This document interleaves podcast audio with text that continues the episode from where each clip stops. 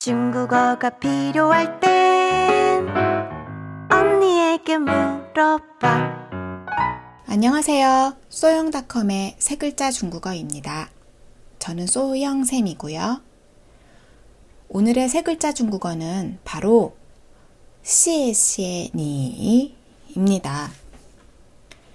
시에시에니는 땡큐 너에게 고마워 라는 뜻이에요.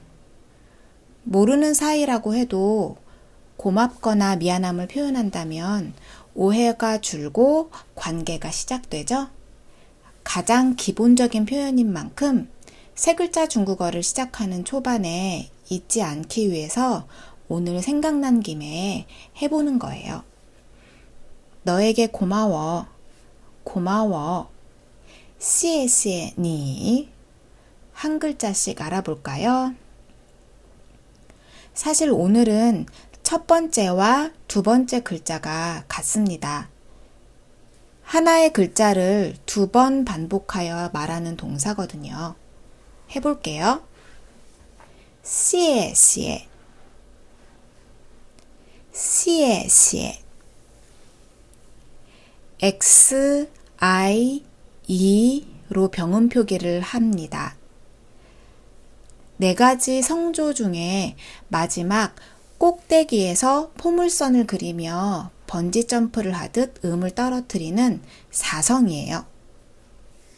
시에시에 사성을 두 번 연달아 할 때는 첫 번째만 정확히 사성음으로 발음해 준 후 그 다음에는 가볍게 경성으로 처리돼요.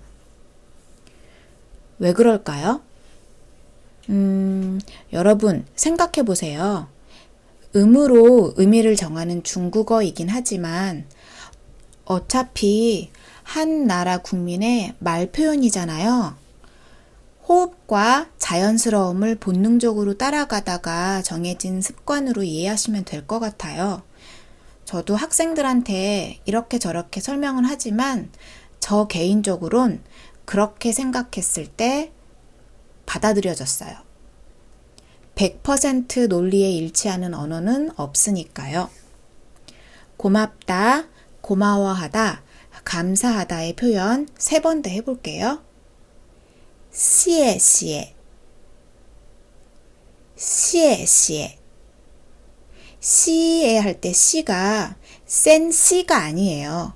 입에서 가볍게 바람이 자연스럽게 나오면 돼요. 시시에 요즘 광고에서도 나오죠? 시시 사실 대충은 알아들어 주지만 시시 하면은 못 알아듣는 경우도 있답니다. 중국어는 X, I, E 모든 모음을 하나하나 다 해줘야 돼요. 여러분 촌스럽게 쎄쎄 하지 마시고 이제는 시에 시에 라고 꼭 하세요. 시에 첫 번째 두, 두 번째 글자를 같이 했으니까 마지막 세 번째 글자 할게요. 사실 알고 있는 거예요. 니 N I 삼성이고요. 너 당신이라는 뜻이에요. 두 번만 더 해볼게요. 니, 니. 이번엔 세 글자를 다 같이 붙여서 발음해 볼게요. 시에 시에 니, 시에 시에 니,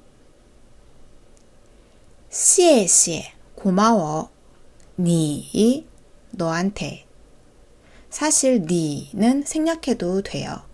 우리도 너한테 고마워 라고도 하지만 그냥 고마워 라고도 하니까요. 시에 시에 니.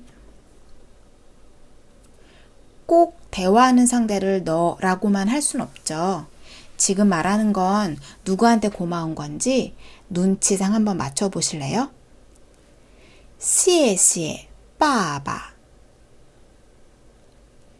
아빠 고마워. 시에 시에 마마 엄마 고마워요.